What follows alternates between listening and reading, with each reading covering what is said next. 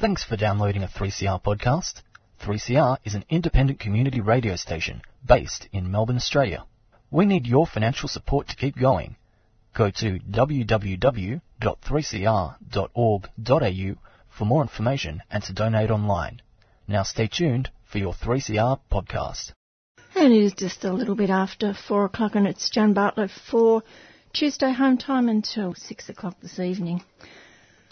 Celebrations of the anniversary of Eureka, 164 years later, with Shirley Winton from Spirit of Eureka.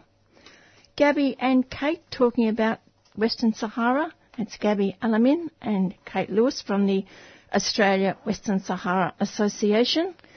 Malaysia's Mahathir approves increase in radioactive waste. Deletan environmental activist.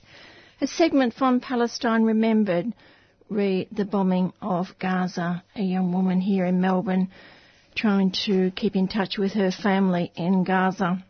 And the decision at VCAT, re the toxic free Fawkner case with Brian Snowden. But first, Mr. Kevin Healy.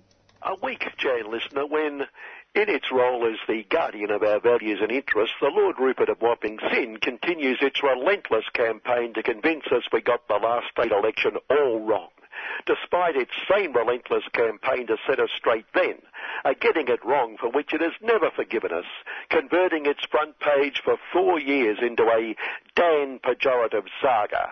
Dan, the socialist state big supremo whom we've all noticed, has posed a major threat to the greatest little economic order of them all. Well, a not so subtle change in the past week or so. Okay, Lord Rupert hasn't relaxed his Dan pejorative mission, but a new enemy of the state. A few clues. Headlines in the past week or so. Exclusive. First election scandal. All over front page. Caught green-handed. And guess what colour the green's in? Labor hating Green now an ALP candidate. Greens rapper past and the balance report. See if we can work out where this is going. A foul-mouthed Greens candidate vying for state parliament. Well, need we go on? Thank goodness we've got Lord Rupert to warn us of all this. Then the little bald-headed bloke who used to be Big Canberra Supremo back in those dark ages, spray for growing Greens. The Greens are the uh, true extremists of true blue Aussie politics. Oh, if only, listener. And that's what worries me about the uh, possibility of having a Green Labour government because in the end, the uh, extremists in those alliances always have their way, like they really do. Well, he'd know from experience his government was a perfect example of that. Then Friday, major parties launch attack on Greens. An opposite page, popular Labour figure Anthony Albanese has launched a passionate plea to voters to return a government minister in a stinging attack on the Greens. Yesterday, P1. Election exclusive 1. Labour's baby bonus. Election exclusive 3. Judges to face music music socialist and caring business class parties' policies. Smack in the middle between them, election exclusive to fresh Greens crisis. In other words, and just maybe we've picked up a theme here, Lord Rupert knows the Greens are so extreme that they're even worse than the pejorative Dan and the Socialists. As if, as we've learned over four years, we thought anyone could be, but, but they are. Unlike the court green-handed P1, a caring business class candidate sprung for anti-Islamic rants and forced to quit, although she'll be on the ballot paper, made it onto left-handed P10. Well, we can't say Lord Rupert didn't report it, and last week, a Greens-dominated inner city council is under fire for hosting a festive secular season event featuring people singing carols against coal. Carols like, we wish you a coal-free future and, oh, come all ye miners a disgrace. And then down, down in the important report where the has come under fire came from that other overseer of our values, the Institute of Public, Very, Very Private Affairs. It is miserable to suck the fun out of Christmas and replace it with cringe-worthy propaganda. The so-called Harmony for Humanity choir is like the Grinch that stole Christmas. So, converting carols for your own use is sucking the fun out of. So therefore, uh, still waiting for Lord Rupert and the Institute of Public Very, Very Private Affairs to give us their sucking the fun out of view of this ubiquitous ad for one of the big two supermarkets, reworking a well-known carol to inform us we can only enjoy Christmas if we feed ourselves at its exorbitant over-the-top prices.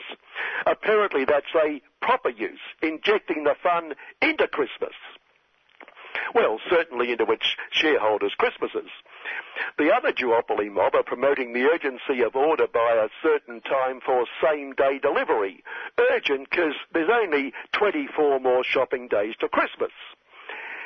In the satire can't compete, why bother saying it department, this carry on about an Indonesia in other people's business free trade for the filthy rich agreement versus true blue Aussie policy re the capital of Zion, leading our big supremo Scuttlebem Morlash son and other government experts to state categorically, looking very sincere and concerned, true blue Aussie must not allow other countries to determine our foreign policy.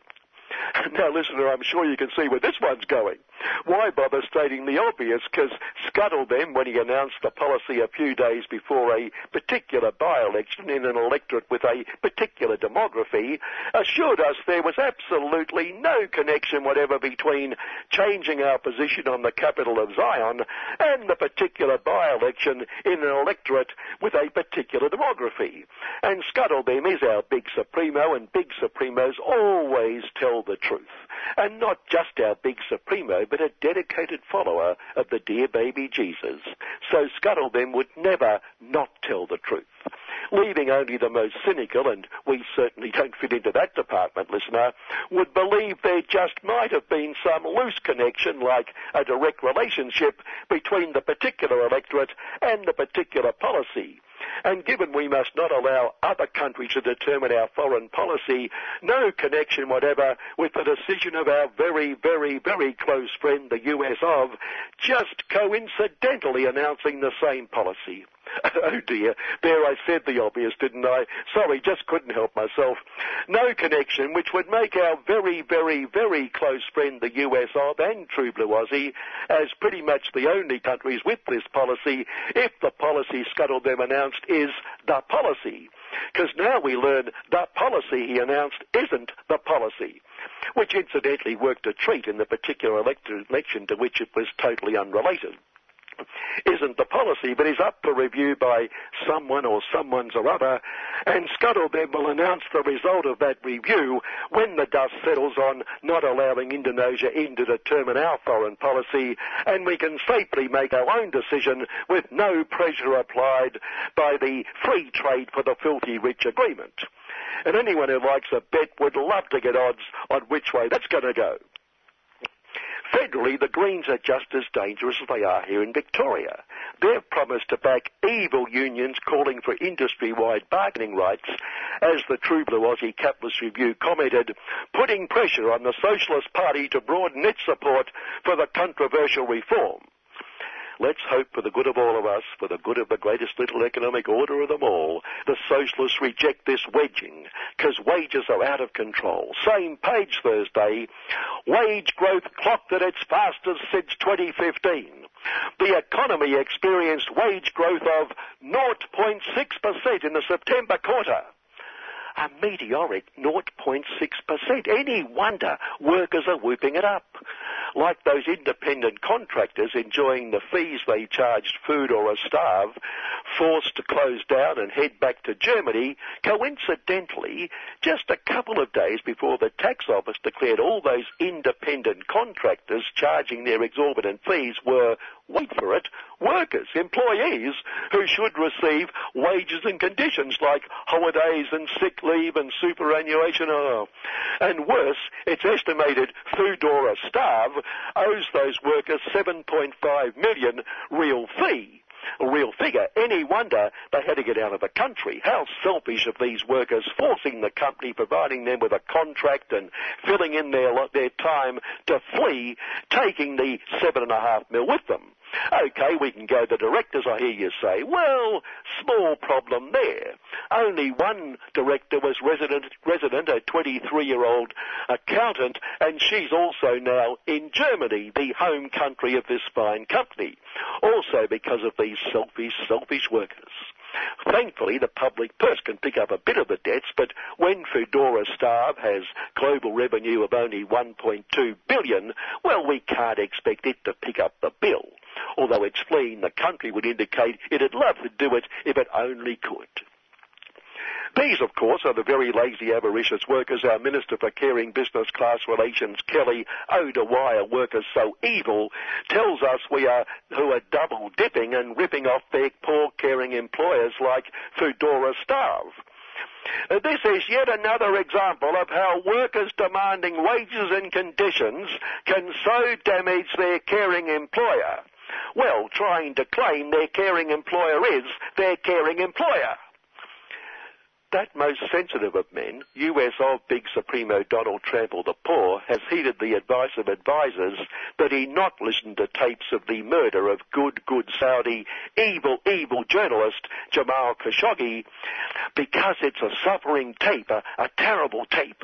And Donald said the good old CIA conclusion that Donald's very, very, very close friend, the Crown Prince, ordered the murder was very premature. Well, will anybody really know?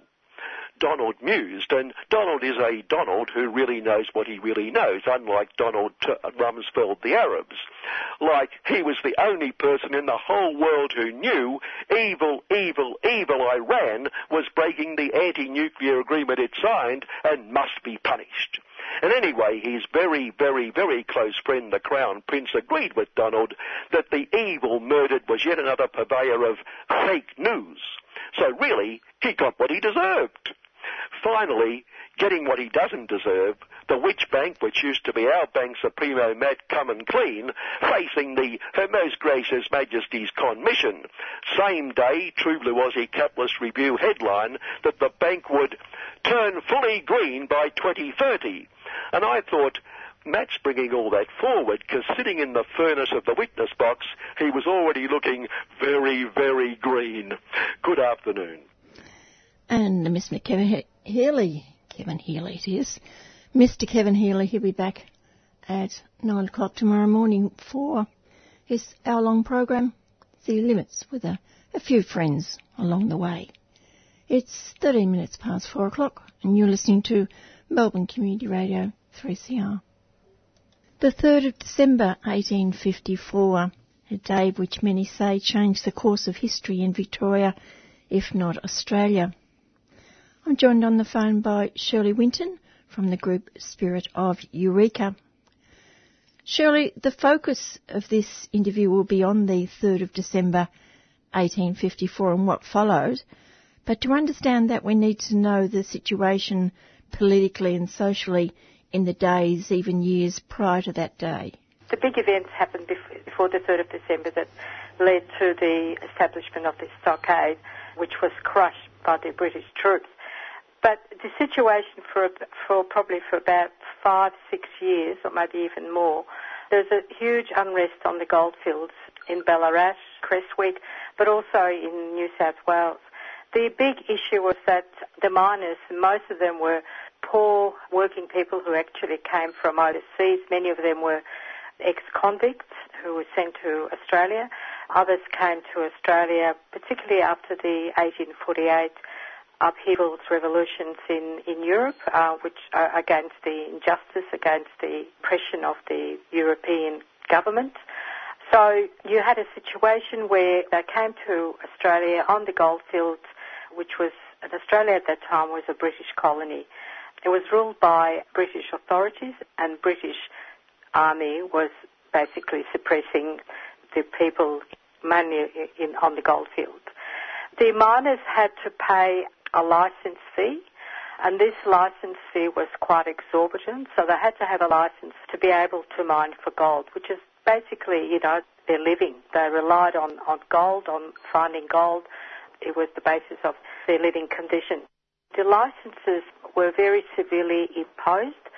So the troops were, the British troops, so they were mainly British troops, were sent on the goldfields a very regular basis to check that the miners had their licenses, and their licenses were quite expensive. Those that didn't have a licenses were either bashed up or they were thrown into jail. They were evicted from the from the goldfield. So it was a very violent imposition of the licenses. The other aspect of the licenses is that the squatters, for instance, weren't paying taxes at all. So you had a situation which is not really that not that different, maybe in um, only in content it was the same, but maybe in the severity it wasn't as intense, where you had the squatters weren't paying taxes and they had huge, huge sections of land which, which were given to them by the British colonialists who had dispossessed their Aboriginal people. At the same time, this, the British authority severely punished and oppressed the Aboriginal people in the process of removing, forcefully and violently removing the First Nations people from their lands. So you had that this situation There was brewing very intensely. Some of the actual the participants in the goldfields were Chartists that came from England who had a very strong social justice outlook. So there was a, a, a real very strong class content in that on the goldfields you had the, the British colonial authorities that were oppressing, most of them were working people who were seeking a livelihood through mining on the goldfields. In November 1854, the miners got together and Peter Lalor was one of the one of the leaders, and so was Raffaele Carboni, who's um, an Italian. So they, with the leadership of, of Peter Lalor and Raffaele Carboni and several others, they mounted a Eureka flag, and the Eureka flag representing the Southern Cross of the miners. That represents a true, a true flag of working people at that time in the mining fields. It was a flag of defiance. It was a flag to defy the oppressive British authority. It was a flag for a vision for a fairer and better society. They put up a number of demands, the rebel miners, which included uh, vote in Parliament since they were going to pay taxes. It included, they called actually for an Australian Republic or removal of, of the colonial British authority. There was a whole list of demands which represented the sentiments, expressed the sentiments for a much fairer and just society. So the, the flag was raised on the 29th of November and the miners and the rebels um, formed a circle around the around the flag, and, and this the, that iconic painting picture of the rebels circling the Eureka flag and raising their fists in solidarity with each other and declaring declaration, which I think most people know is I call on my fellow diggers, irrespective of nationality, religion, or colour, to salute the Southern Cross as the refuge of all oppressed from all countries on earth. The other aspect about the 29th of November and generally about the Eureka Stockade is that there were 20 different nationalities, cultures and religions that were involved. And again, the declaration by Italian-born Raffaele Carboni that highlights the, you know, um, reveals the multicultural, that this, this is where multiculturalism was born, the Australian multiculturalism was born at the Eureka Stockade Rebellion. That's, again, the famous quote, I call on my fellow diggers, irrespective of nationality, religion or colour, to salute the Southern Cross as the refuge of all oppressed from all countries on earth. Then on the 3rd of December, in the middle of the night or very early in the morning, when the stockade had smaller number of defenders, most of them was, were asleep, hundreds of troopers were sent in to crush the um, stockade.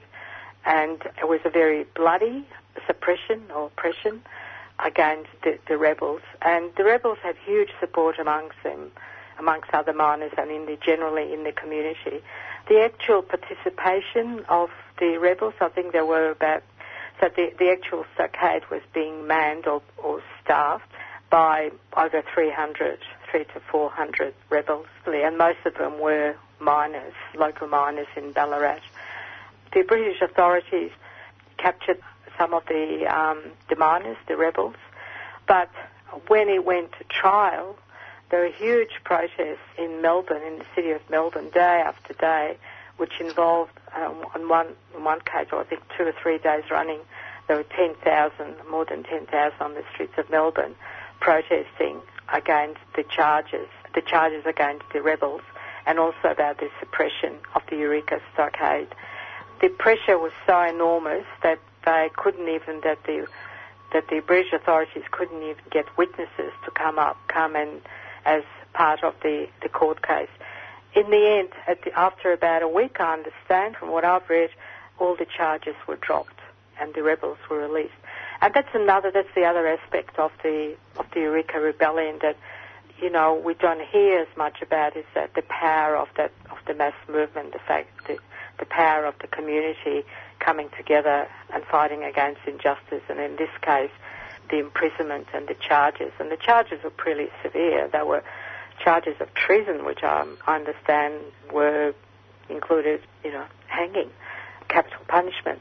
So that's the other aspect of the rebellion that's that's really is significant and probably is equally significant as the the rebels hoisting the flag for rights of ordinary working people. I should also say that this is where the very first seeds of Australia's union movement were sown um, and continued to grow. And um, Eureka flag was flown at the 1858 struggle for an eight-hour day. Was continued to, to fly in many struggles in the early 1890s, particularly in North Queensland, by the shearers, by the miners, so the shearers union, and right throughout the 20th century.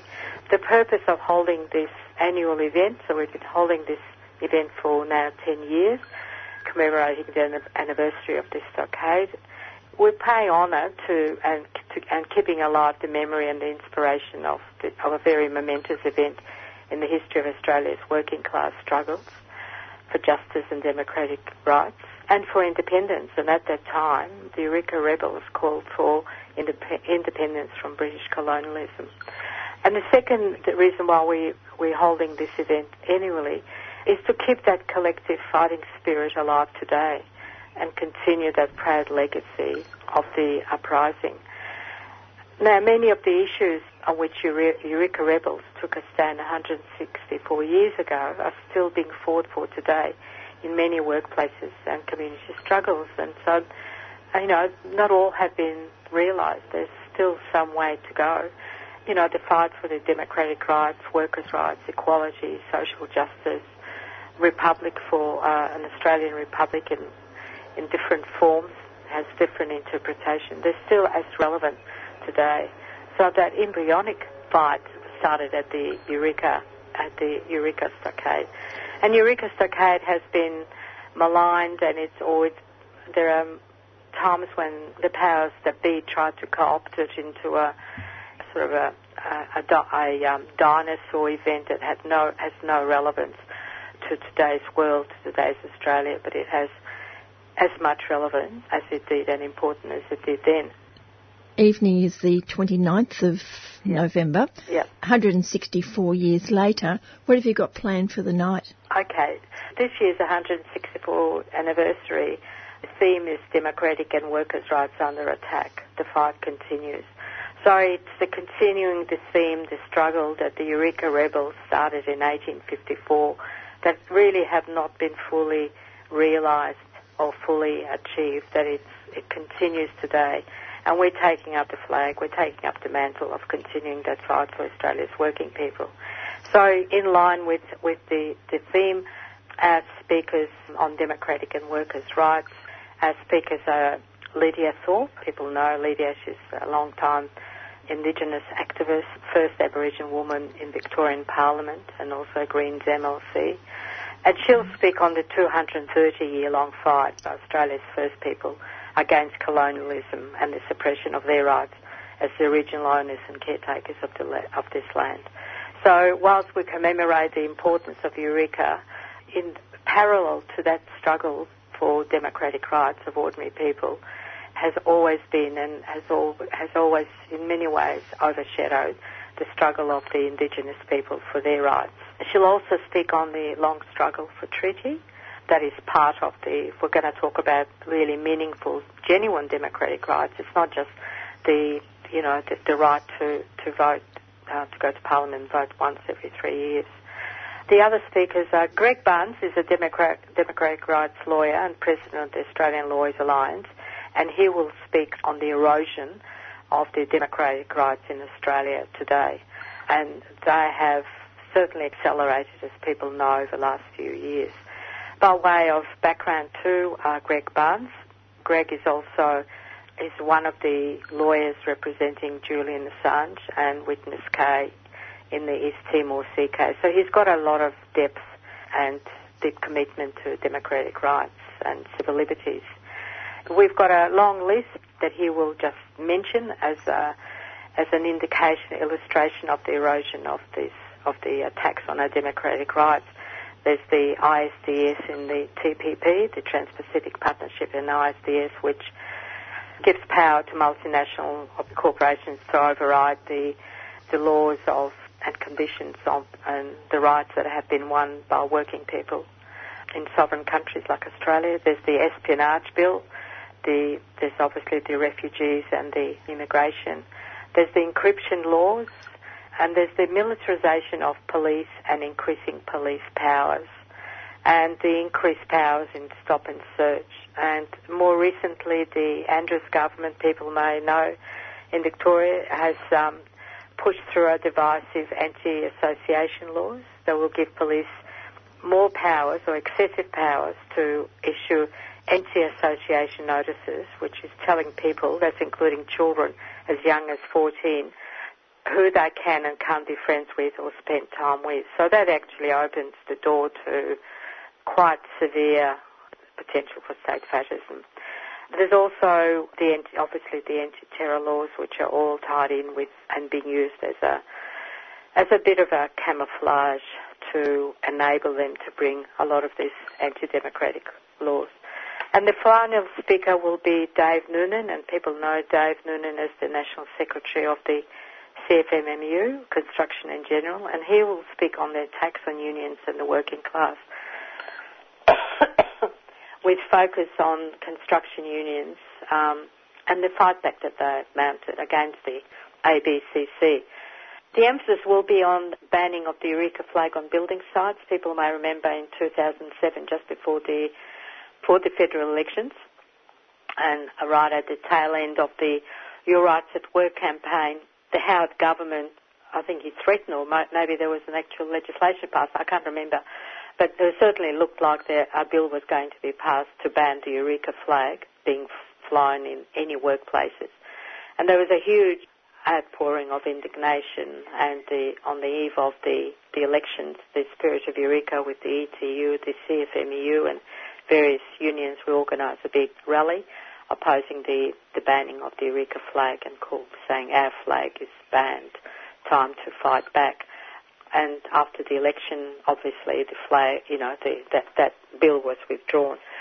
But then it came back again early this year in February when the um, it's not it's not the Morrison government. I get, get my brain just gets a bit confused. Turnbull government, on behalf of the of the big big developers and big construction industries, declared that the Eureka flag will be banned on building sites. So again, there was a huge outrage. The, the building unions defied these threats. They continue to fly the Eureka flag. So now it looks like they've kind of stepped back for the moment. That'll be part of Dave Noonan's speech. And I should say that um, every year the Eureka anniversary, we have an award. Uh, last year's award went to the Longford workers, the year before to the CUB workers, and this year the award is to the National CFMMU Construction and General Division for standing up for workers' rights and defending the Eureka flag. And I should say that the award is a surprise. It's, quite powerful, um, and it comes from uh, from one of the families of the Longford workers. So, and then at the end there will be the oath of allegiance, and the oath of allegiance will be presented by Dave Noonan, Kevin Bracken, who's been one of the founding members of the, the Spirit of Eureka and, MUA member now, and also uh, Margaret Williamson, who's the um, a descendant of the Eureka rebels.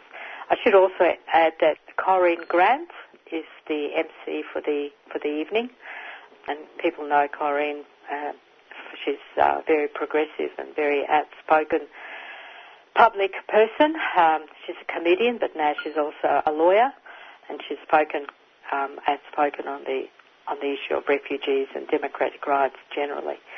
The event will be held at the MUA in, at the MUA offices in um, uh, 46 to 54 Island Street. Between six and seven is dinner.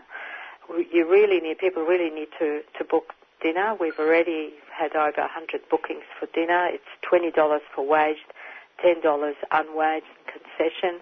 It's a buffet style meal, meal and it's vegetarian and gluten free and it's, and it's going to be the caterers uh, putting on a, quite a, quite a feast. Speakers will start at 7 o'clock and it should finish probably by, by 9 o'clock. There'll be, there's a bar at the MUA, people would know. But for those wishing dinner, um, it is advisable to book as soon as possible. So you can either contact, I'll give you um, a mobile number, 0476 234 232, or there's an email for information and, you know, to make a booking. It's S-O-E dinner, it's S-O-E-D-I-N-N-E-R at protonmail.com. Also find it on Spirit of Eureka website www.spiritofeureka.org. Thanks for all that, Shirley. And just finally, does anyone know where the flag still is? Well, my last understanding is that it was um, still in the art gallery in Ballarat. And we hope it still is in the art gallery at Ballarat. That's Shirley Winton from Spirit of Eureka. Let's hear a rendition of the song for the Eureka Stockade by David Rovics.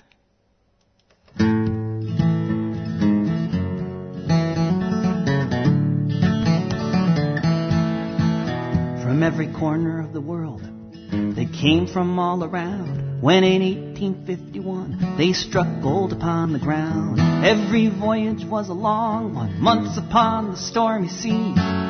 Some to seek their fortune, others escaping slavery. What they found on the gold fields was ruled by brutish thugs, discrimination and taxation mixed with swinging billy clubs. The gold was getting scarcer and cops were getting worse. The diggers burned their licenses and vowed to end this curse. They swore an oath beneath the Southern Cross. They'd stand together and break the license laws. From 20 different nations they gathered here as one in Ballarat beneath the southern sun.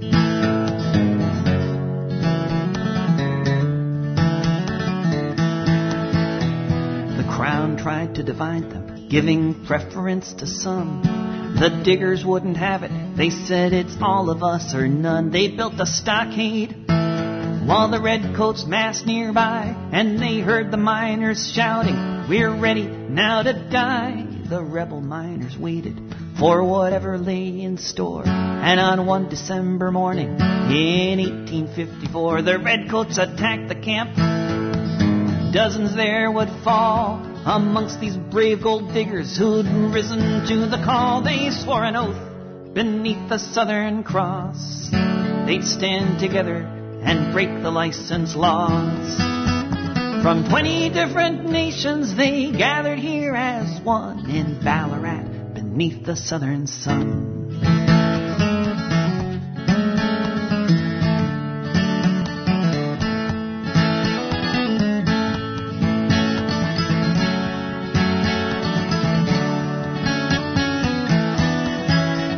The army thought it was over and things go their way. But when 15,000 miners rallied a month later on the day, the Crown conceded everything, all of their demands. They'd won an end to license fees, the right to vote and land. So here's to Joe and Charlie, Waller and the rest. They drew the battle lines and put crown rule to the test. The diggers may have lost the battle, but they quickly won the day. And those shots fired in Victoria were heard 10,000 miles away. They swore an oath beneath the Southern Cross. They'd stand together and break the license laws.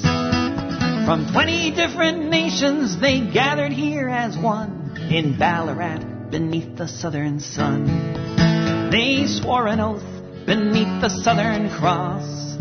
They'd stand together and break the license laws. From 20 different nations they gathered here as one in Ballarat beneath the southern sun.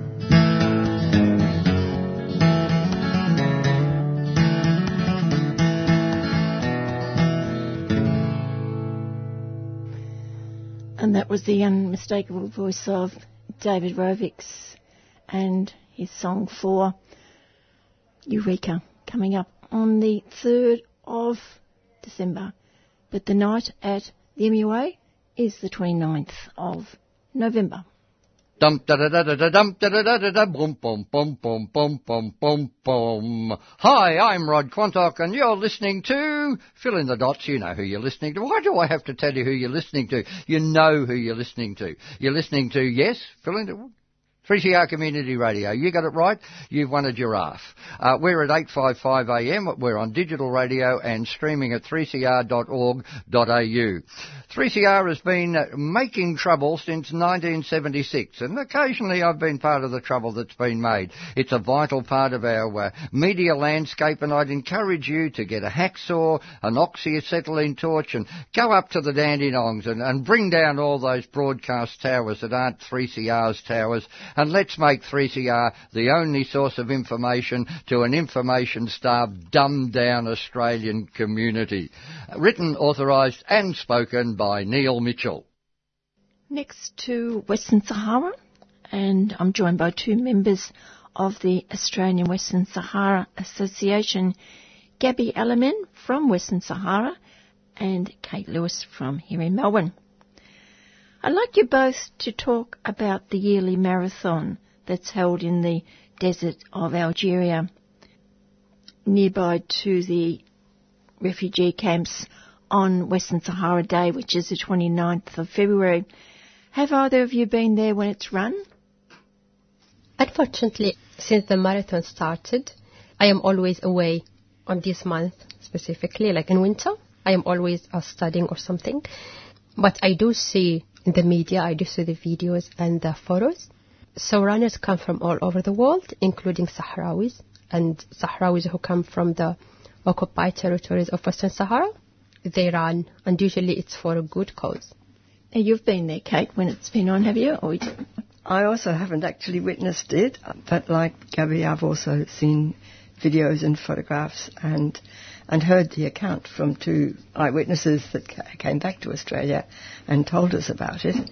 I understand it's a very challenging race among marathons. There are marathons and marathons, and this is a really challenging one because it's in the desert.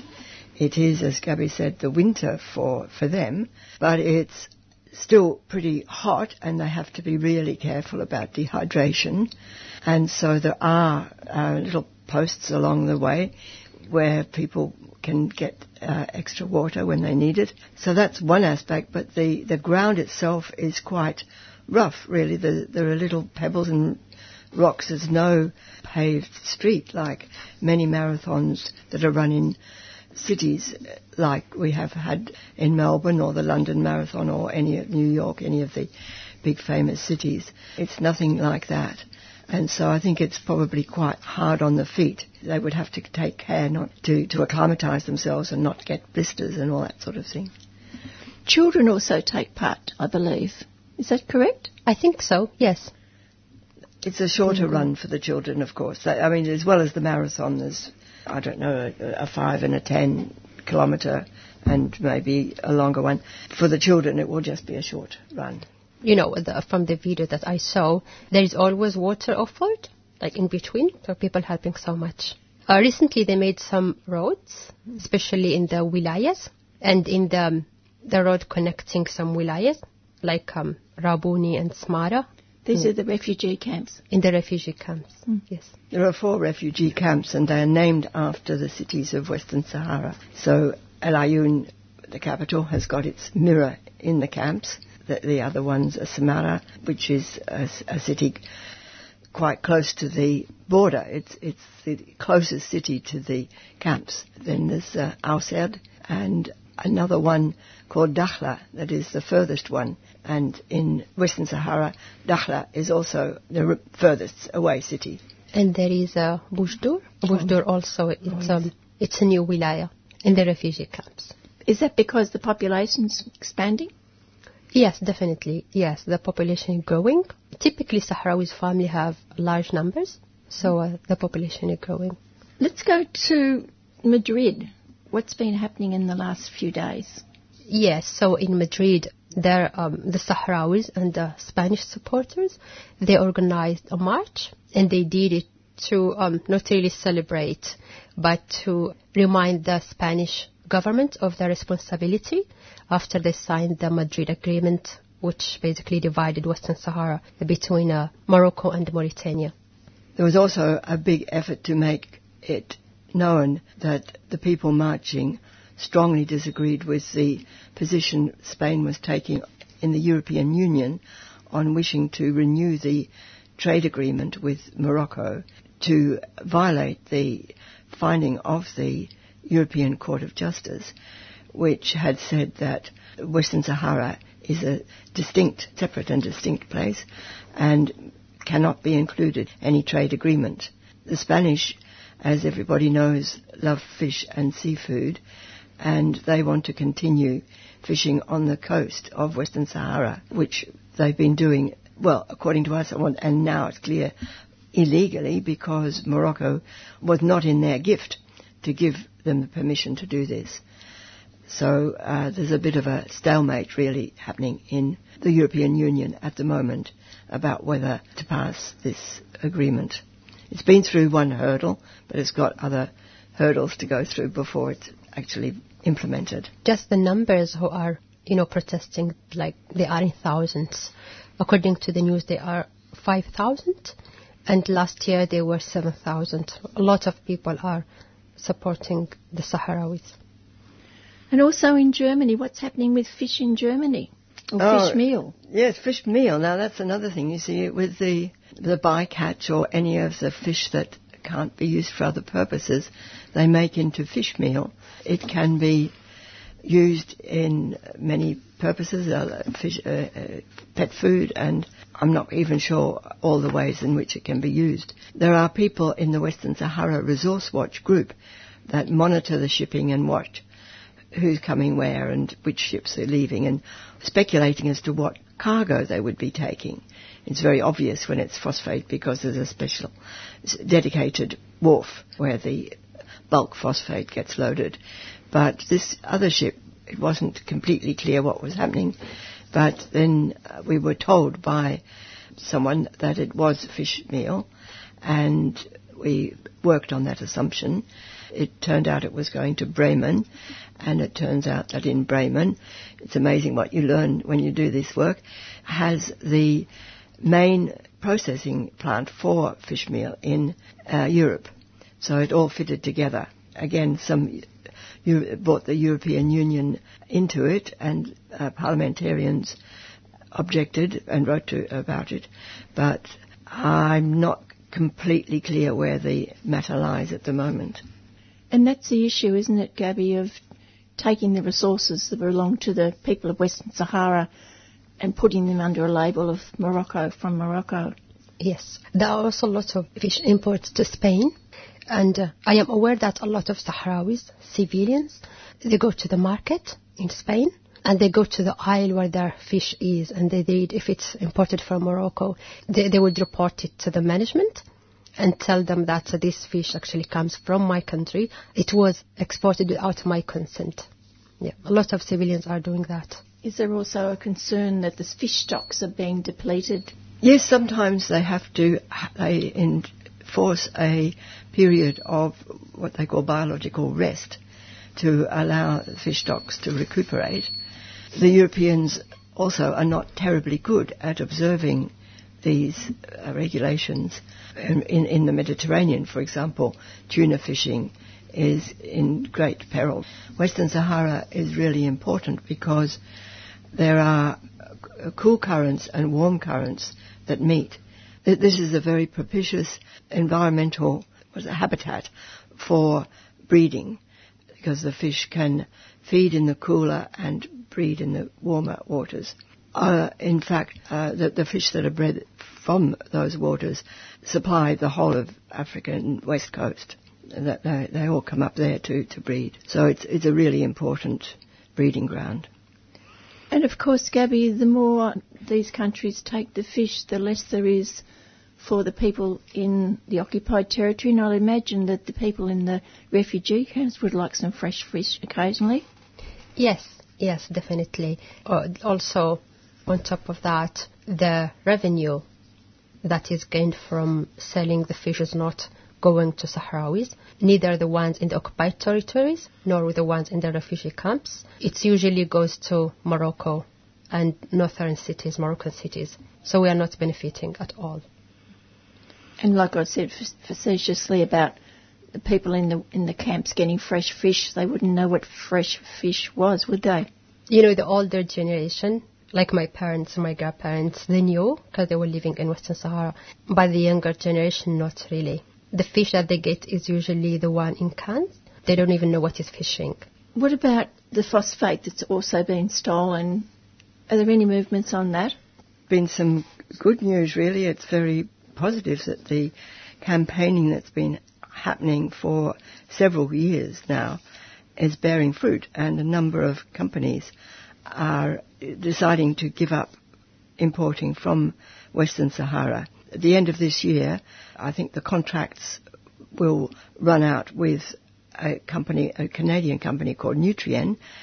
They've been one of the biggest importers, huge vessels bringing huge amounts of phosphate to the uh, plant in Vancouver and to their, when they amalgamated, they took over Potash Corp, which is processing in America, in Louisiana. Both of those are now declaring that they will stop their imports at the end of this year. So that's been a huge breakthrough. And here in Australia, since December 2016, as far as we know, Incitec Pivot has not had any imports from Western Sahara, but they stop short of saying that this is for good. They want to keep their uh, options open as I suppose makes commercial sense, but it doesn't make morally good sense and it doesn't make, it's not ethical and it's, according to many of us, it's not legal either. But we, we are hoping that they will change their minds. New Zealand is now the only country left importing, apart from a, a plant in uh, India, which is actually owned by the Moroccan parent company. So all eyes are now on New Zealand. There's been some movements in the UN lately. They had the representative of the Secretary General, mm. his representative was in, in Western Sahara in the occupied territories. Yeah. The report came out in, in October. What was in it? Yes, well, in it, the, the, the UN encourages the parties to continue to negotiate to find um, resolution. Something that is not positive for us Sahrawis is uh, they welcome the Moroccan proposal. Yeah, autonomy in Western Sahara, which we don't agree with that. The Polisario doesn't agree with that. So the UN in that report, they well, they think it's uh, positive. Another thing that's also included in the the report is that um, the Polisario should cease building any or moving any uh, political offices to the freed Western Sahara, the free occupied territories of, of Western Sahara. It's not positive for us because we thought that we can actually start to build the territories that are already freed, and we can um, people can start to you know to move there and live there. Do they explain why they they have that opinion? According to my information, is that uh, Morocco complained that Polisario is not complying with the UN resolutions. Also, there is um, territory which is called Guerguerat in southern Western Sahara, and the Polisario were asked to move away. Uh, from my perspective as Sahara, it wasn't really that positive. Why do they favour autonomy over self-determination, the UN, or recommending? I think you know, the UN is really, the members are mainly against the Polisario proposal and they, so they support the Moroccan proposal, like, for example, the United States, France. Maybe that's why. Yeah, they favor the Moroccan proposal. over the Sahrawi. Well, where does that leave the people of Western Sahara if they can't even get justice, proper justice from the UN? It's very difficult and it's very sad because the UN was set up to do exactly the kind of thing that it should be doing with Western Sahara, yet has been completely unable to resolve this, this conflict. Morocco has various bargaining chips in its power. They tend to make life really difficult if they don't get their way. I mean, they talk, convince themselves that they are right and that this is their territory and they should be able to recover their territory. But I personally believe there's a lot of bad faith there too, and that that is a lot of propaganda really. And of course it suits them to have this country. It's a good country. It's got plenty of resources and it extends their fairly small country. Morocco is one of the smallest of the Maghreb region. So Morocco tries very, very hard to convince anybody it can. And if it can't do it by fair means, it does it by other means. And one of the cards up their sleeve is about terrorism and the other one is about immigration. And when a country looks like it's favouring self-determination for the Sahrawis, then they threaten to flood, open the floodgates of immigrants coming into Europe because the, the distance is very short across the Gibraltar Straits. The other thing that they can persuade the likes of the UN about is terrorism. Now, quite what leverage they've got on terrorism, I don't know. The rhetoric is good, and so they uh, say that they will, you know, keep terrorists at, at bay if they get their if they get their way. So it's very difficult. But I think, to me, that there there is a small sliver of light at the end of the tunnel at the moment because it so happens that John Bolton, President Trump's chief of staff uh, in, in the foreign department, he uh, worked with James Baker uh, some time ago and he apparently at that time decided that the Sahrawis had a really good case and he decided that he didn't like the way that the Moroccans were behaving a lot of the time. So I think that although we mightn't support him in some of his policies, on the question of Western Sahara, we have a, a grounds for hope uh, that he will do his best to see through self-determination.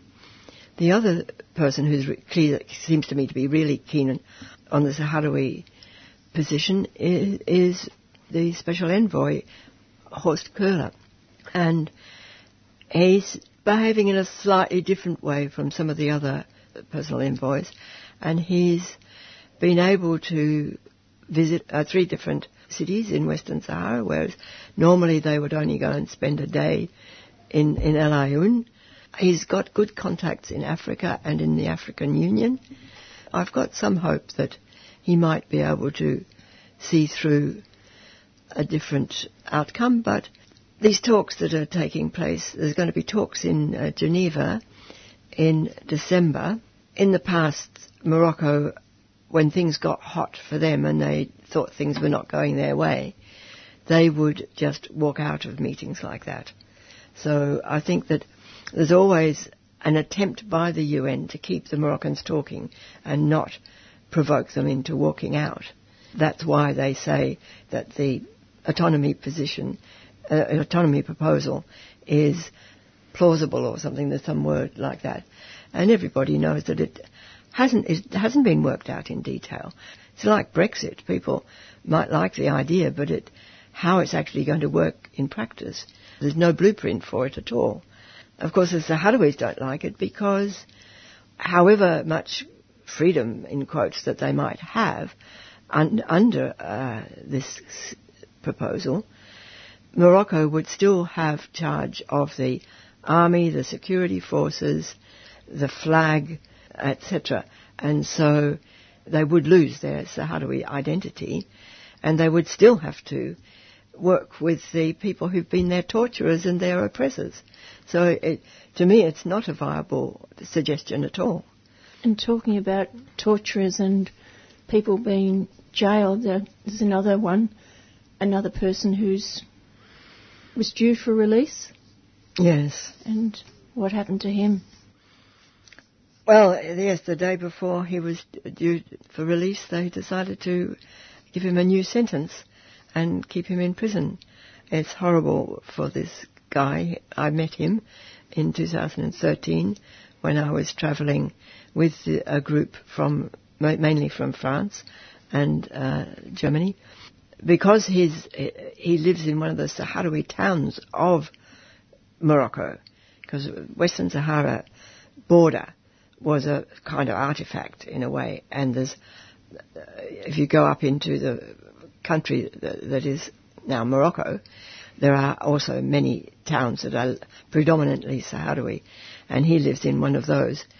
He was probably enlisted to fight for the Moroccan army at the beginning of the Sahrawi uh, conflict in 1975. And he witnessed, in fact, he was told to go, they, they had, uh, somebody else had, had killed the, the people, but he was told to go and, and kill all their livestock. And he didn't want to do that. He was, came from a farming family himself and he didn't want to kill anything. So he and another person with him deserted from the army. But he knows where these graves are. And when they were recently dug up and people from Spain identify, were able to identify the remains of the people there, he was able to show them where the graves were. And this is what Morocco is trying to keep hidden, is, is the fact of these mass graves that happened at that period of the conflict. Gabby, to finish, what news have you from home? People are talking about, um, of course, the, the talks, the, uh, the UN talks in December. People are hopeful that uh, something positive will come out and that uh, they will be able to finally do referendum. And of course, the aim is just to go back to Western Sahara. Nobody that I know wants to be in the Moroccan occupation like the autonomy. Nobody actually likes that from the Sahrawis. Yeah, another thing that I want to mention is that um, even though the UN was pleasant, between brackets, hmm. about the autonomy, I believe that mostly the Sahrawis who live in Morocco, even the Sahrawis who were born in occupied um, territories of Western Sahara, they grew up there, they lived with Moroccan uh, Moroccans, they still don't like Moroccans, they still want referendum. So I think Morocco failed to convince Sahrawis to become Moroccans, even though they were born there, they were raised there, still, yeah, they don't like Morocco. And what's the economic situation for the for your family in the camps? What, how are they coping? The Sahrawis in the refugee camps they rely mostly um, on the international aid. Yeah, something that is um, that is uh, that is my family talks a lot about is the lack of electricity, especially in summer. It gets really hot. There is no electricity. And there is no way they can use aircon. Yes, some, uh, also sometimes there is lack of um, food. Some food that is lacking, and also sometimes water. What support do they get from Algeria? According to my information, Algeria does provide some aid, like you know some food and water. They are helping as much as, as they can. You've been listening to Gabby Alleman and Kate Lewis from the Australian Western Sahara Association. And you could be listening on your old radio, 8.55 AM. You could be listening digitally on 3CR. You could be streaming on 3cr.org.au and you can do that for a whole week or the one that other people like is podcasting, which means that the program goes to your computer and you can access it whenever you feel like. And also there is audio on demand. And I think I got that wrong. Audio on demand means that you can listen for up to a week and streaming means that it's in actual time. So I think I've got that right that time. And it's just on 5 o'clock, and this is, as I said, 3CR. Serrated tussock is a noxious weed that is native to South America and has impacted our farmlands and environment across Victoria. Similar in appearance to many native tussock grasses, serrated tussock may go unnoticed in both pastures and native grasslands for many years. The Victorian Serrated Tussock Working Party has assisted hundreds of landholders control this noxious weed and they can assist you by offering a wide range of information and management options for controlling this weed of national significance. Please visit www.serratedtussock.com for more information. A 3CR supporter. Are you 18 years and over?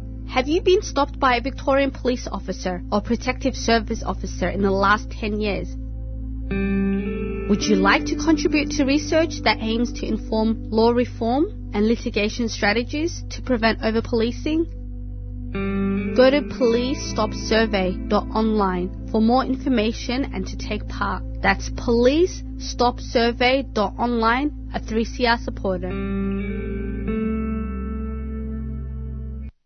When I spoke with Lee Tan, environmental activist, three weeks ago, she was optimistic about the new government's review of the Lynas refinery of rare earths operations in Kuantan, Malaysia. In recent days, the Save Malaysia Stop Lynas campaign members are feeling cheated for voting for the government which ousted the former president, now facing a multitude of serious charges due to the fact that it has made a decision to extend Lynas's waste storage licence given the hazards of its wastes. I spoke again to Lee and asked her to fill in the background to that waste. Actually, there's three streams, or rather two streams. The radioactive waste or the waste contaminated with uh, radionuclide, which they call the WLP, which stands for water leach purification waste stream. Now that one is the most toxic. It's a huge, you know, amount of waste.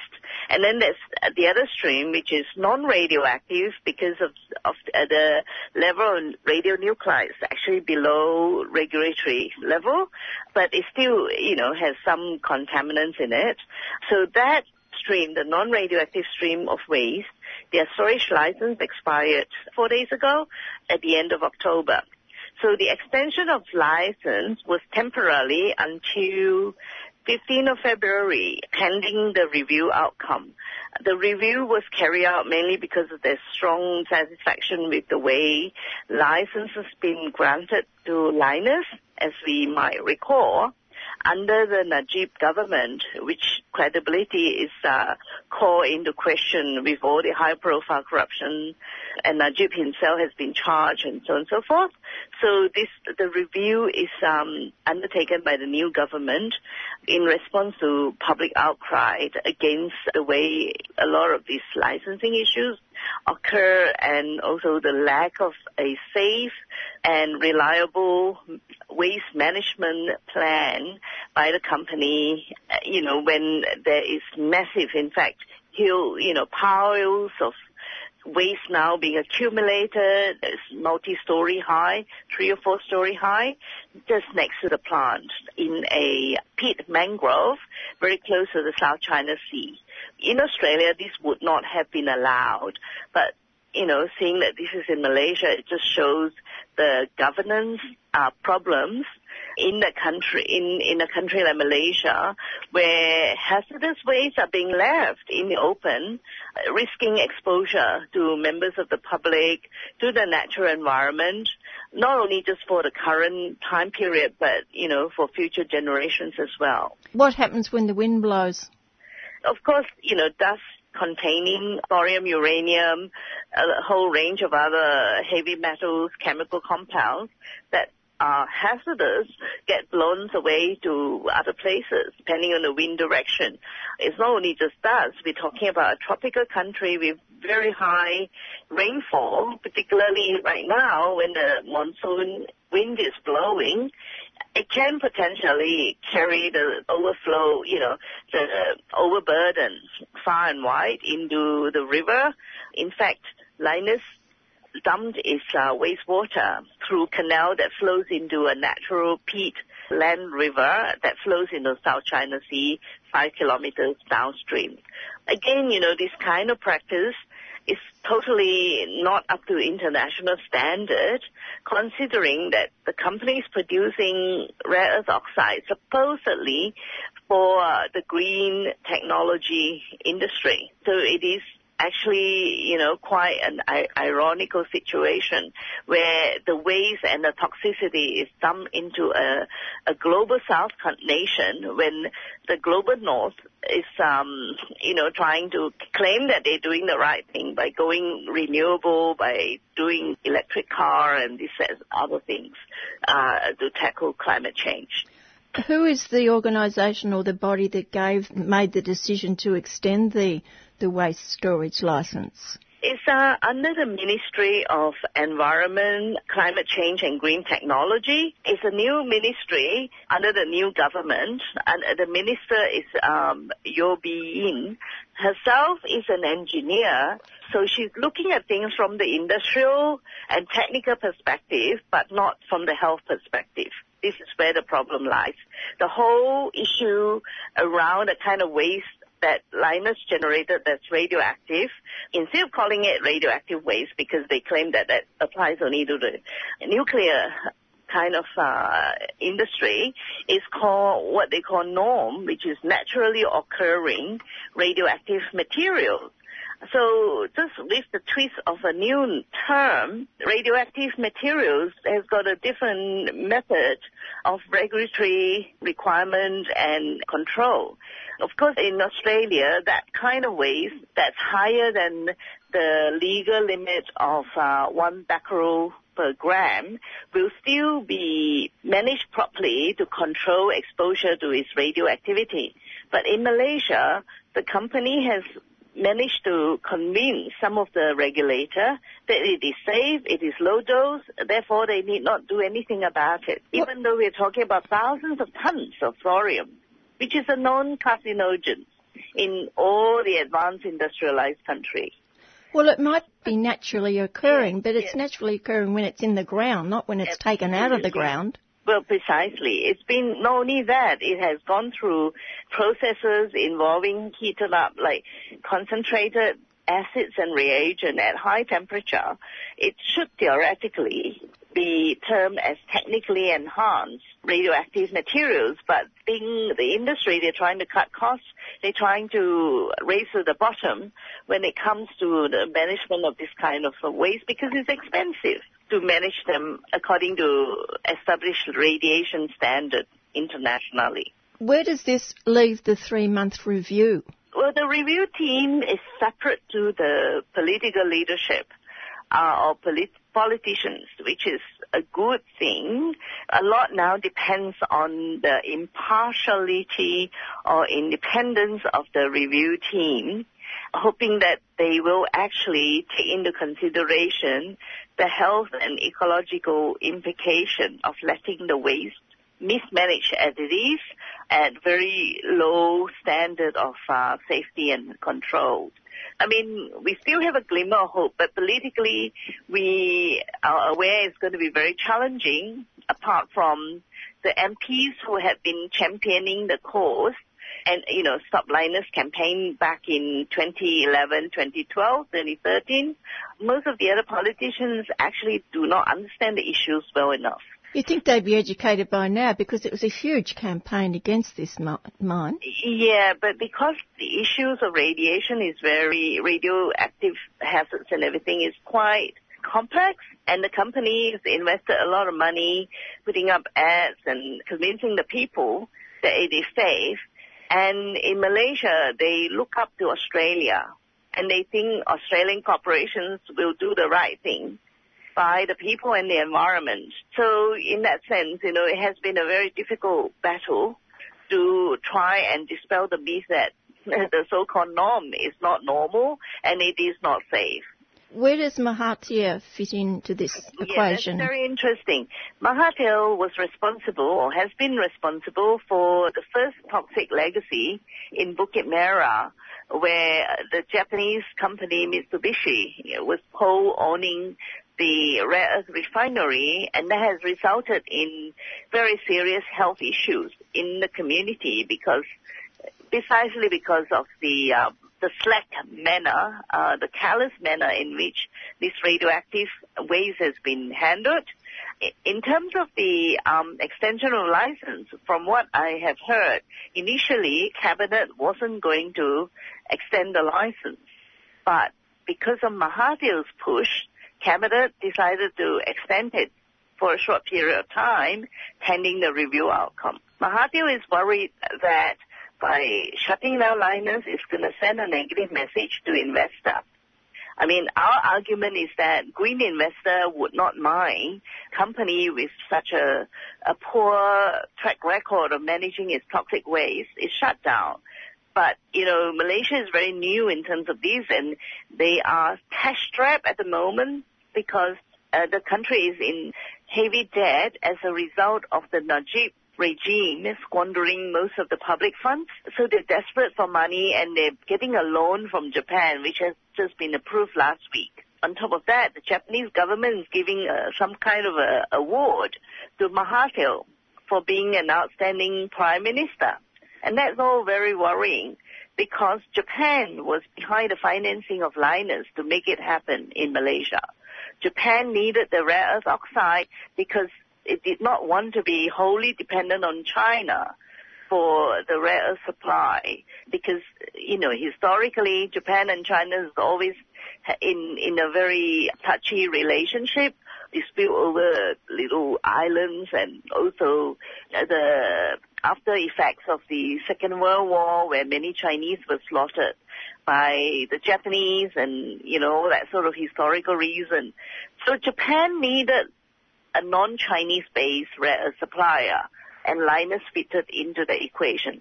And the people of Malaysia suffer the consequences and having to shoulder the burden of this kind of geopolitical phenomenon and also the greed of corporations looking for a path of least resistance to some, you know, toxic waste without having any legal repercussion.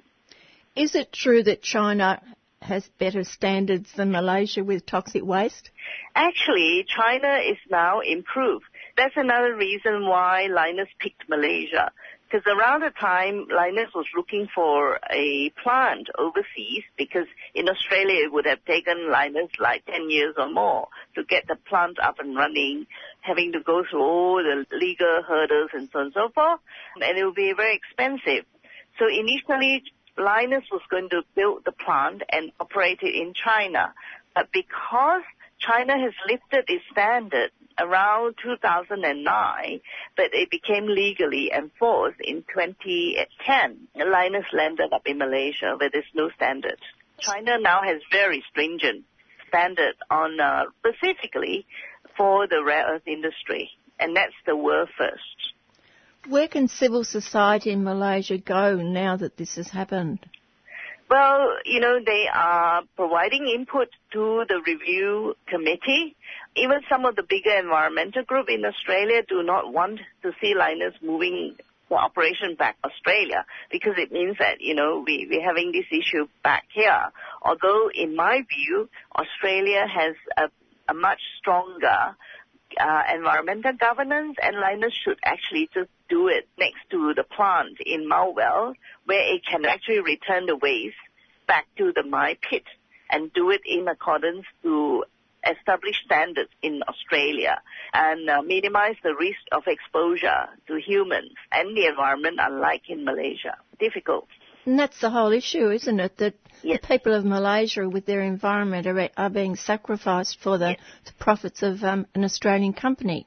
Yes, not only that, also for the sake of the so-called green technology all around the world.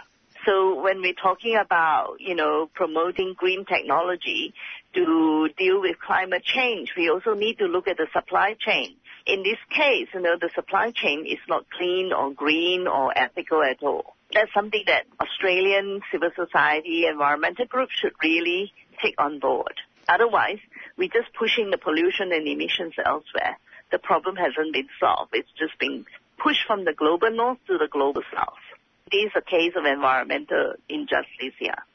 Any final words?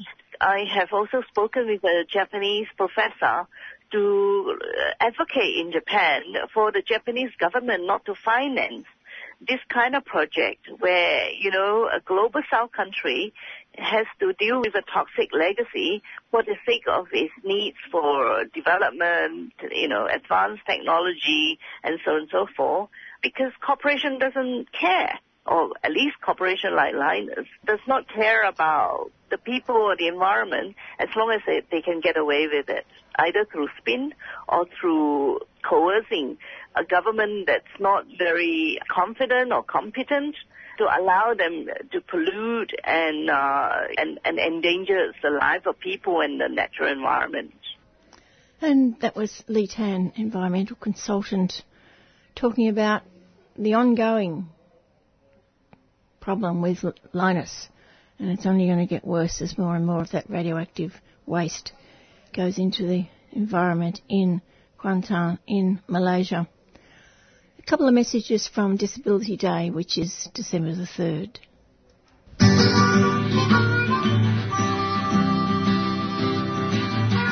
Each year, 3CR celebrates International Day of People with Disability. I want choices and rights. Choices and rights. Join us on Monday, December 3rd from 7am to 7pm for a day of dedicated programming. Hear our voices on the issues that matter to us the right to access, education, empowerment, pride, to creativity and expression, to freedom from discrimination and violence. Tune in on December 3 from 7 a.m. to 7 p.m. on 3CR. And join the fight for the choices and rights of disabled people. I thought that was good enough, yeah? Excellent, done.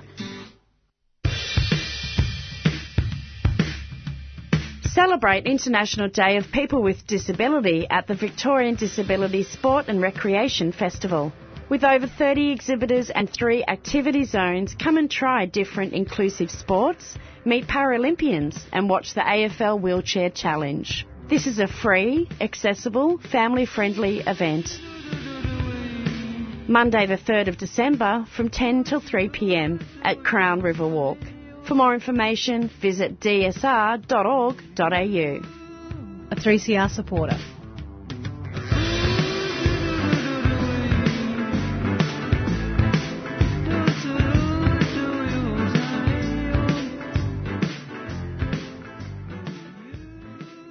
What follows is an excerpt from last Saturday's Palestine Remember program with the presenters Yusuf, Nasser and Robert talking with Dahlia, a Palestinian living in Melbourne, about the situation for her family who are all in Gaza. Now, first, Dahlia, if you want to give us a, an update, what have you heard from your family in Gaza? Well, yes, I've heard that they couldn't sleep for the past two nights and they were really scared and frustrated because of the bombing and they're not sure if they were going to survive. And we've been through this so many times before and it's really frustrating. They're safe at the moment? Yes. But in the past um, 11 years, we've had three previous escalations in, in the war. Can you take us through that experience, that whole journey from Israel's first disengagement but reoccupation of Gaza to today?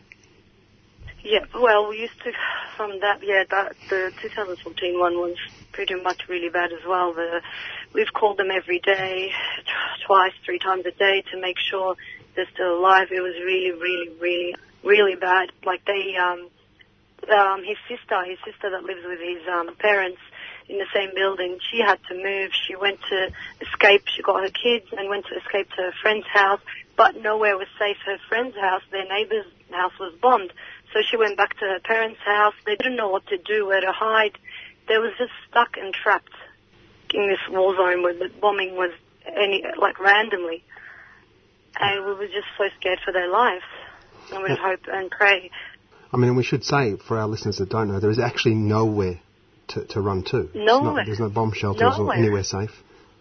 Yeah, that's true because um, And and she thought, no, maybe it's safer if I go to this area, or if I drive maybe a further half an hour to my friend's house or to my in-laws' house. But then they got bombed as well, like their neighbor's house got bombed, and they were just terrified, scared, and it was a really hard time. It was such a hard time. Now, Dalia, uh, I want to ask about you now here being in a very far place uh, from them, and sometimes there are no ways or means of communication due to the electricity blockade or other uh, reasons. I'm sure in the last, like Nasser said, 11 or 12 years, uh, there were times for you that you couldn't be in touch with them. T- talk to us about what it means for you to be far from your family when they are in war zone. Yes, there was a time where they had no internet, no connection, and we would just go crazy. We would just not know what to do. We would just pray. That's all we could do for them. And it's really hard, and it still is hard until today. When my um, in-law got really sick and he was on the hospital, but his son can't really, it's not as easy to get in and out to go and visit his dad and see him. Like, what if something happened to his dad? How is he going to go there and see him? It's just the, like, we're just the open air prison, like they say. It's just, can't get in and out as easily, and it was yeah, it was really hard. I think the listeners also need to be reminded that what Israel has bombed of late, not long ago, was a cultural centre. This time it's a hotel, but also the TV's channel, which is you know horrific as well. Yes. Non-military targets. Well, also a kindergarten as well. And so part of what, um, you know, I mean, they have precise weapons too. Israel brag about this. But the fact also they had a failed, failed incursion during the week where they went into Gaza, as they do, and they've done it 70 times this year that we don't actually get told about. But they sneak into Gaza and they do what they need to do, which is, you know, a horrible thing. So these people don't know how to, you know, to sleep. And another part of what Israel's trying to do is, you know, what they're doing in the West Bank is that they don't want people to feel safe. They don't want them to do this. I mean, not only do, and obviously I'm not telling you, Dalia, anything you don't know, but they obviously, they hear the, the, the jets, they hear the drones. So even when things are quiet, they're not actually quiet. Israel's still doing its best to completely dehumanise and worry them because I think they also want people to fight back. I guess, uh, Dalia, my question to you will be how do you feel when you read the representation of Palestine in Australian media? All they talk about is that as if it is a war between two equal armies and you know they, they, there's no reflection to the suffering of the oppressed people. How do you feel as a palestinian from gaza when you read the news about gaza in australian newspapers? I quite feel a bit yeah upset and angry a bit because it's it's not the news are not fair or they don't bring justice to the Palestinian. It's always they bring it as in both sides are equal, both sides are equal in power, or that's how it shows. To it, and it's not. It's unfair. It's it's really like they're not showing the truth, truth, like the really what's really going on there, and people would never know. That's why we've got like I've set up this community group with my friends is just to raise awareness and to tell people the truth. That's what's really going on there. Every time people are shocked, they Sure. say, "Oh, we didn't know that." Yeah. I I was going to say Go that on. if you um, give it a plug and also tell us when that, because I know you and I spoke briefly, uh, when was that inspired and the name of the group so people can actually get involved with it. Yes, yeah. So we were inspired back in 2014 when the real, like when the war on Gaza and uh, like thousands of people died, and children, mums, and all that. And we were all frustrated. We all needed to, like, we wanted to do something about it. We can't just sit there and watch. It's really, it was really aching. And we thought maybe we'd do a community group in the Casey area where I live, and just to interact with social, yeah, social interact with people, showing them our Palestinian culture and other communities as well to interact with us and just to raise awareness about what's going on as well. So, and a lot of a lot of people every time we get the same reaction, they have no clue what goes on there. Just for our listeners, it's Casey Friends of Palestine, and so they can look you up. yes, it's um, called yes, Casey Friends of Palestine. Yep, that's right. And you guys do some great work. I mean, you're most of the events or all of the events, and you're you know giving a lot Yeah, of your we do time. events. It's fantastic. Yeah, and we participate in multicultural events. We show all the bright side of the Palestine and the culture. Yeah. If, if a listener wants to support or to know more about uh, your organization, uh, do you have a website you can give us or a Facebook page? Yes, we have a Facebook page. Just um, look up Casey Friends of Palestine, and yeah, And if you like to send any message through the Facebook page, and we'll reply.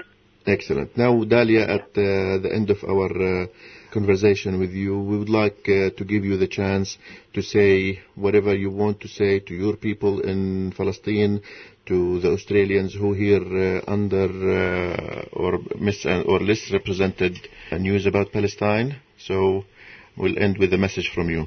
Okay. Um, yeah. So the for the people, people, stay strong. Don't lose hope. I mean, every time I talk to um, my sister-in-law, I just I keep saying the same thing for the past I don't know, God knows, 20 years, and every time I just like just stay strong. Yeah, don't lose hope. And for the Australian people, search, do more search about the Palestinians and and what's really going on there, and support, vote for Palestine and help us support, talk to your MPs around, try to get them to vote for Palestine as well, recognition and all that stuff. Yeah. You've been listening to Dahlia, who was speaking on Saturday morning on the Palestine Remembered program with Yusuf Nasser and Robert. And you can hear the Palestine Remembered program every Saturday morning in English. It's the only English speaking Palestinian program in Australia. It's 9.30 every Saturday morning. 3CR are selling kafia Palestinian scarves in support of the last factory that produces them in Hebron, Palestine. All profits will be donated to the reconstruction efforts in Gaza and support Palestinian industry. These are traditional scarves available in red and black, or you can choose from a modern design. Go to 3cr.org.au slash shop to buy online or drop into the station during business hours. And if you do drop in, this is something else that you might like to take home with you. In 2016, 3CR published a book to celebrate the station's 40th birthday. Years in the making, Radical Radio, celebrating 40 years of 3CR, is a visually stunning account of the people and ideas that make up this dynamic station. At 300 pages, the book includes hundreds of images and over 50 features on programs, people, music, and technology from across the decades. 3CR's Radical Radio book is now on sale for just $30 you can get your copy of 3CR's book at the station during business hours at 21 Smith Street, Fitzroy. Or online at 3cr.org.au forward slash shop. Get a piece of your own history. On sale for just $30. 3CR's Radical Radio is available now.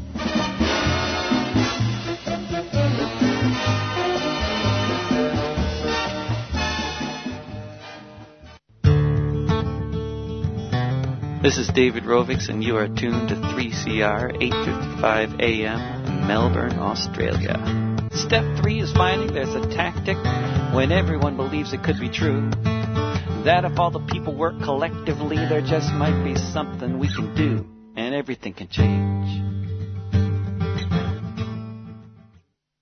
Late last month, a VCAT ruling approved the development of the former Nufarm chemical production site in McBride Street, Fawkner. And it shocked and outraged residents, environment groups, and goes against the Moreland City Council, who originally recommended the proposal but later resolved not to support the granting of a permit on grounds largely relating to the condition of the site. Local resident Brian Snowden is one of those involved in Toxic Free Fawkner, which has been leading the campaign against the proposed development. I spoke with Brian recently. Brian, this decision of VCAT signals the culmination of two generations of activism relating to this site in McBride Street, Fawkner. Take us back to the beginning, your mother and other residents. When my family moved to Fawkner in 1957, there was very little housing, almost no amenities, dirt roads, open drains, no sewer. And the street we moved into was McBride Street, Fawkner, which is parallel with the Hume Highway, but right down the end of Fawkner or east of the, the highway right adjacent to the Merry Creek. At that time there was one factory that existed, that had existed since about the 1930s or so, across the road, but adja- uh, uh, adjacent up the road a little from where I where my family lived, and it was called Holloway's Foundry. It was a ferrous foundry, so there'd always been this one little bit of industrial operation happening there, and it was a pretty dirty operation as well. Ferrous foundries, you know. Um, sent off soot and all sorts of things into the air. Holloway's, I think the business got to its use by date it got sold off to someone else, and they did more or less the same thing for a little while. Then they sold as well, and unbeknownst to everyone in the suburb of Fawkner, a, a company called New Farm, which is a wholly owned subsidiary of Monsanto, although Monsanto would claim otherwise. That is not the case. They are wholly owned, even though they're separate. Nufarm set up, and nobody knew what they were doing, uh, and they added to the building that was already there and uh, ex- extended the size of the of the, the holding by an order of magnitude. And wasn't too long before rather horrible stench started to pervade the whole of the suburb. And in fact, they were letting off toxic plumes from the products they were boiling up. It was like a big, a big laboratory, a big boiler room, somewhat similar to, I suppose, the way a brewery operates, big vats of stuff that's boiled up. And as it turned out, later, these were pretty toxic chemicals that they were making, 2,4,5-T, 2,4-D, arsenic-based sheep dip, and all sorts of pesticides and insecticides. And they were causing a lot of problems with uh, with these fumes that they were letting off. They also had an open drain where they were running their used product or byproduct into the Merri Creek behind literally an open drain full of some of the most toxic, what turned out to be the, some of the most toxic chemicals ever conceived on the planet. The upshot of all this toxic plumage was that paint started coming off houses, uh, people were getting respiratory problems. It was just invasive. The stink was just horrible. It's almost impossible to explain what the smell was like. It gets right in your nose. It's, it's sort of a metallic it's almost impossible to explain a, a smell as metallic, but it was sort of this metallic thing that just clung, and it clung to your clothing, it clung everywhere. It was just awful. Originally, the neighbours were told they were making hairspray, would you believe? You know, hairspray was big back in the 1950s and 60s for women. Anyway, they weren't doing that at all. And so ultimately the neighbourhood was up in arms. And my mother joined what was then the Broadmeadows Progress Association, and together with the Broadmeadows and Fawkner Progress Association, she started organising, and mostly it was women. They did a lot around the suburb to get things, to get amenities into the suburb, but they fought a very long campaign to have the place investigated and have it properly supervised or, and, and eventually they wanted it closed. We, everyone here wanted it closed down. It was just so invasive and so toxic. It wasn't the residents who actually succeeded in the end. It was actually Greenpeace who went and did an investigation of Nufarm's activities in Altona, where they also had a, a factory where they'd been previously. And uh, they were outed, in a sense, by Greenpeace uh, as was the newly formed EPA, who were doing nothing and actually licensing this company to do what it wanted, effectively the government licensing them to do what they want. But, and even to this day, the EPA license Nufarm in Altona to dump their waste in Port Phillip Bay. They've actually got a license to do that from the EPA. And that's how complicated this whole thing is and the, and the depth of the problem that we, we all face with these sorts of sites. Interestingly, last week there was a, a news item on our ABC Radio National that there are upwards of 5,000 sites, toxic sites that still remain in Altona and they were pointing out that always these sites appear in lower socioeconomic areas, not in the rich suburbs. But Fawkner's had its own one, and what they made at Nufarm in Fawkner was principally 245T and 24D, which when combined make Agent Orange, and they sold that product to the Army and the government and the Army and the American Army, and that was used in Vietnam. So we've got a terrible history here with this site. What was the outcome of the Greenpeace investigation? Well, the, Green, the Greenpeace disclosures, they went and took samples and did, you know, and exposed the, the, the dumping of waste and all of that. There's actually a Peter Carey book about this, uh, but it's it's totally inaccurate.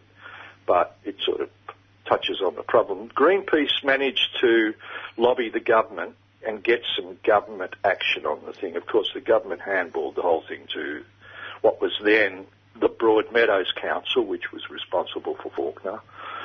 After the Kennett amalgamations of councils, we came under Moreland. The upshot of that was that none of the history went forward into the new council. But Greenpeace lobbied heavily with the help of residents and all the information and um, material that residents had managed to gather and document. And there was an inquiry, and it was pretty damning inquiry, and Nufarm was forced to close down the Fawkner site. And that's all they did. They closed it down and marched away. It was another 19 years of lobbying, of pestering various governments of all persuasions before the residents of Fawkner could get the place looked at again and eventually remediated, or at least an attempt to remediate the place was made uh, between 1990 and 1993, or two or three. And a report on that was brought down in 1995. As it turned out, the standards by which the place was remediated back then w- would nowhere meet the standards that are required in today's under today's laws. But that was what happened. It was a botched job. Uh, although they did do a lot of work, it was still uh, insufficient to clean the place up.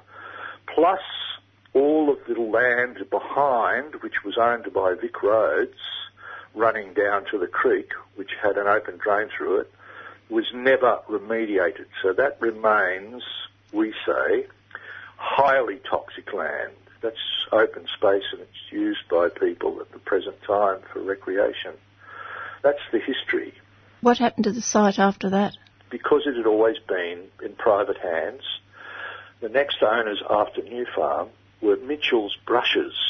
Mitchell's Brushes bought the property and used it to store flax and, and jute and the sorts of things that were made, used for straw brooms and that sort of, you know, and, and brushes and things they found that the site was uh, unsuitable because everything they stored in there went off, rotted, was subject to all of the chemical residues that lay in the place.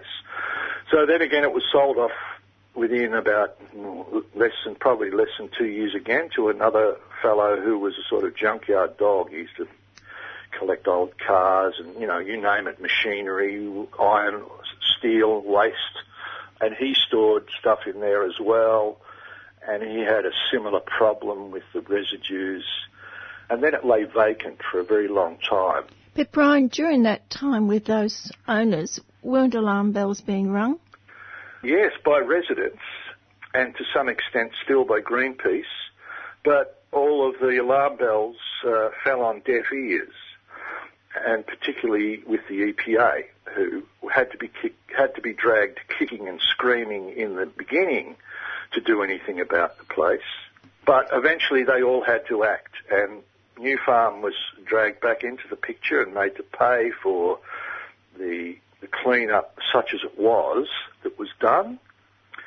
And then it had a clay cap put on it with a proviso never to be um, disturbed and only ever used for light industrial uses. Then again, it was divided in, the property was divided in half and it's had a succession of owners. Both the two halves have had a succession of owners over the years. Pretty well every time it's been sold, I've stood out there and said to the prospective owners, do you know what you're buying? Showed them the report that I had, the original report of the clean-up or the so-called clean-up And the agents, all of the estate agents who have dealt with that place couldn't care less. In fact, I was threatened many times with legal action for speaking the truth about this thing, this place, this land.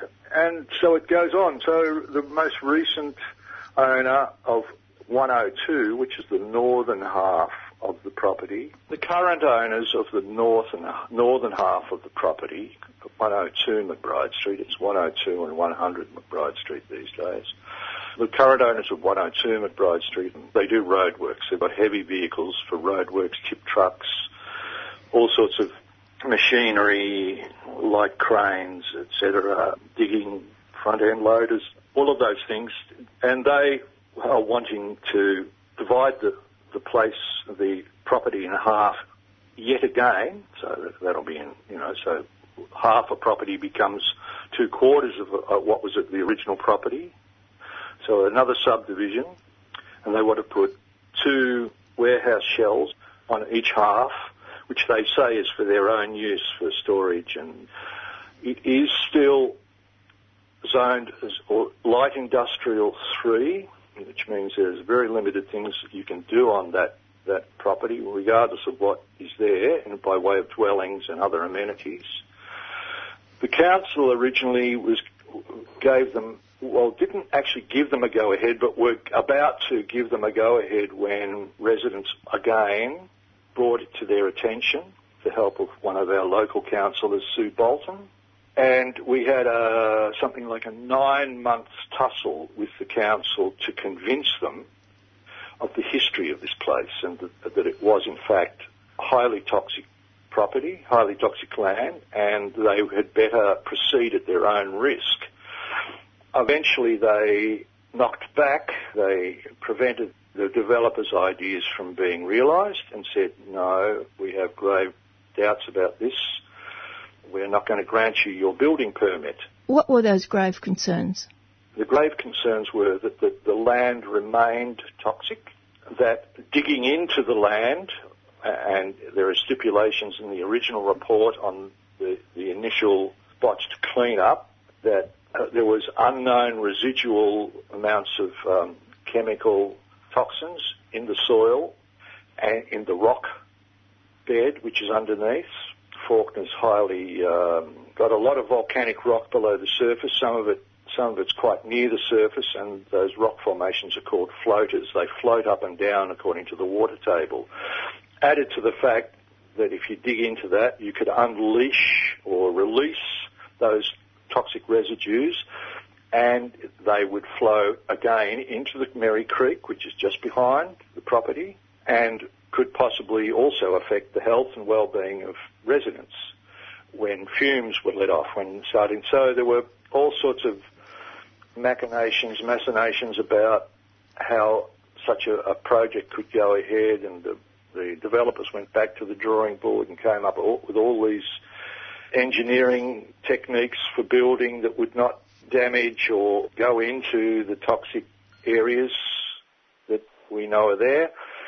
And the council said, well, no, I don't think I, you've still got to have to pierce the cap no, what, no matter what you do, particularly to put on to do things like sewerage, you know, which requires quite deep trenches, etc., etc. So it's knocked back completely. But the owners, who were not happy with that, of course, took it to VCAT, and that's where we ended up in May earlier this year, having spent nearly 18 months fighting this once again. You were there for four days? I'd imagine you were there for the whole four days. What was your impression of the process and, and in particular the role of the EPA in that process? The process was intense. It required 100% focus. It was literally intense. Even the, the lawyers found it intense. We were lucky. I managed to get pro bono work from a, a barrister through my lawyer. He was fantastic. The, the lawyer for the council was extremely articulate as well. There was an enormous amount of evidence on the table. The reports were a mile high. The amount of material that everyone had to wade through and get their head around was just daunting. The EPA went for the lowest common denominator in all of this. They said that, well, if it gets developed, it'll get a concrete slab put over the whole of the, you know, over the property, and that's a good fix, and that's what we want.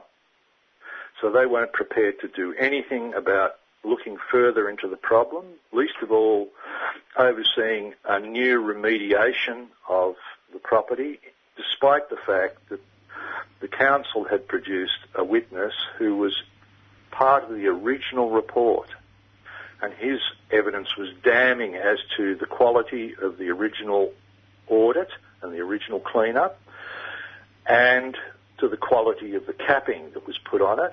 The EPA produced their own witnesses who were supposed to be expert in this field, who turned out pretty well all of whom at one point had worked for the council's witness, the, the man who was so damning. But their evidence was counter. They went with the EPA on the, the minimalist approach. Overall, we got a very, very good hearing. There was no way we could not have had a good hearing because of the gravity and the detail of the problem. I tried to introduce uh, notions of the extended problem, that is, the property next door, which is sitting idle, uh, or the, it's occupied by, it has an owner and they store things there, but nothing's been done, being done about that. And then there's all the land behind, the public land, which has never been dealt with.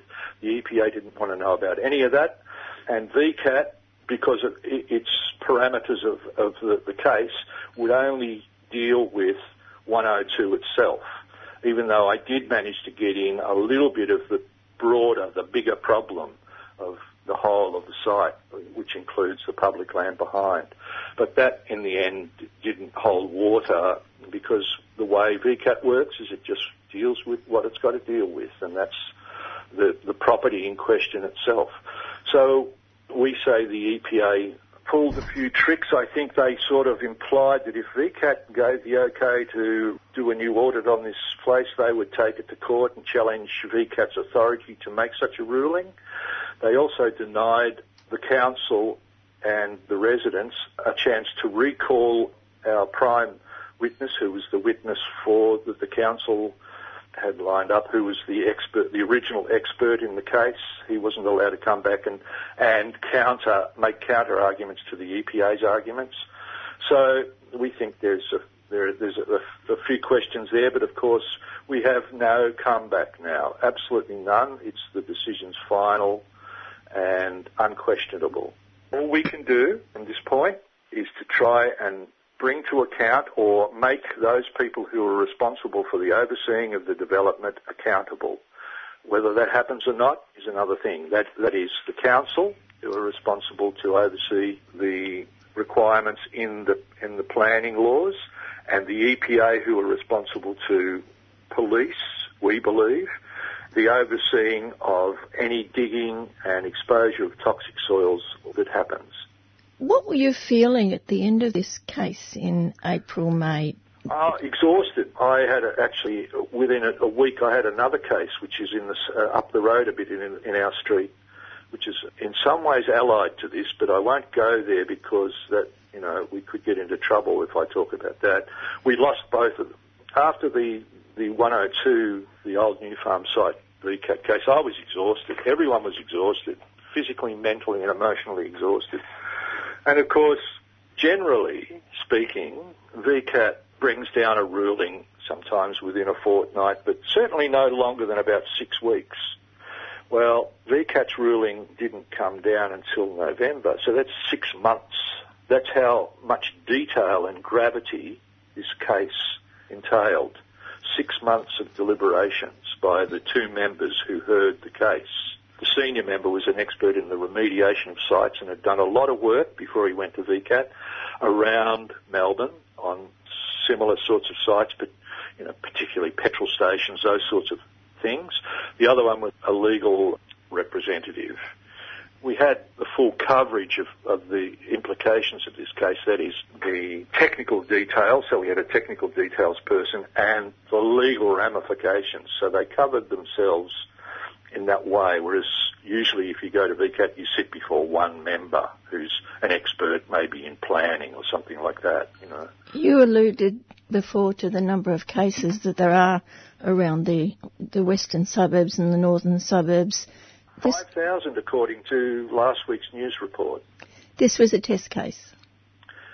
This was looking like it was going to be a test case for a lot of sites which still exist, not just in the western suburbs, down Oakley Way and around that area. There are, I know for a fact, there are lots of toxic sites down there where there was a lot of industry through that area.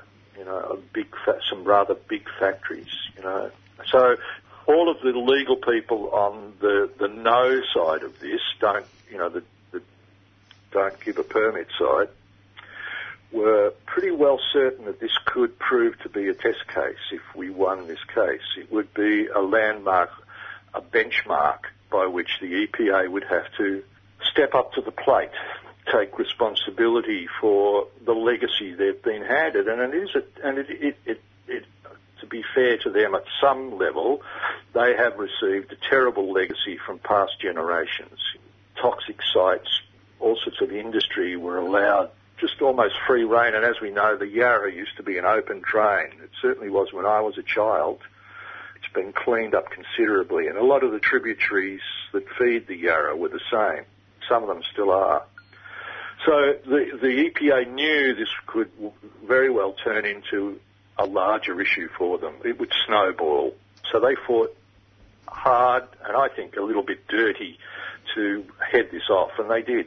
What's the issue now for the residents? Because you've, we go back to the 50s and the 60s with your family and the health concerns and the paint peeling off, Well, whatever. Me and the family left here. Um, I moved back here to look after my elderly mother, and I've sort of stayed here for one reason or another. But the ramifications are there are lots of young families moving into this area now. It's inner city. It's only 13k from the GPO, so it's it's sort of become a little bit desirable when in fact it was used to always be a sleepy hollow, you know, off to one side of the Hume Highway, almost unknown and unfor- or forgotten. It's now becoming, there's a lot of development. We've got, the, like everywhere across Melbourne, we've got developers coming in, pulling down perfectly good houses and putting up dog boxes. There are a lot of people moving in here. So the problem remains that there is still a large amount of land behind this site, which was never remediated. Who knows how that's going to be dealt with. There's still the property next door, which sits there, and uh, it had some of the worst of the, of the toxic areas on that side of the, the fence, the southern side of the original Nufarm site. So it's still a problem. You know, it hasn't gone away. You know, it's like putting a band-aid on a watermelon. You know, it's it's just a band-aid. We still got the problem. And there could be the problem also, as you said, it's only half the property if owners. Half the property and all the land behind. Yes, that's the Vic Road land. Yes, that part of it. Vic Road's had a, a, up a little bit further beyond. There are a few, few more factories up further, which we also went to VCAT over. That, uh, as I mentioned before, but that's another issue. There was land behind that that runs down from a street called Hood Street. That was also Vic Roads. They were wanting to sell it off recently for something like forty million dollars to developers. Fortunately, the current Residents Progress Association, which I am also a member, we managed to get the council to do a deal with Vic Roads and they purchased that land. So ratepayers have bought that land, but it ends just about where the toxic site starts. So you can imagine housing right behind a toxic site. It just wasn't going to happen, you know.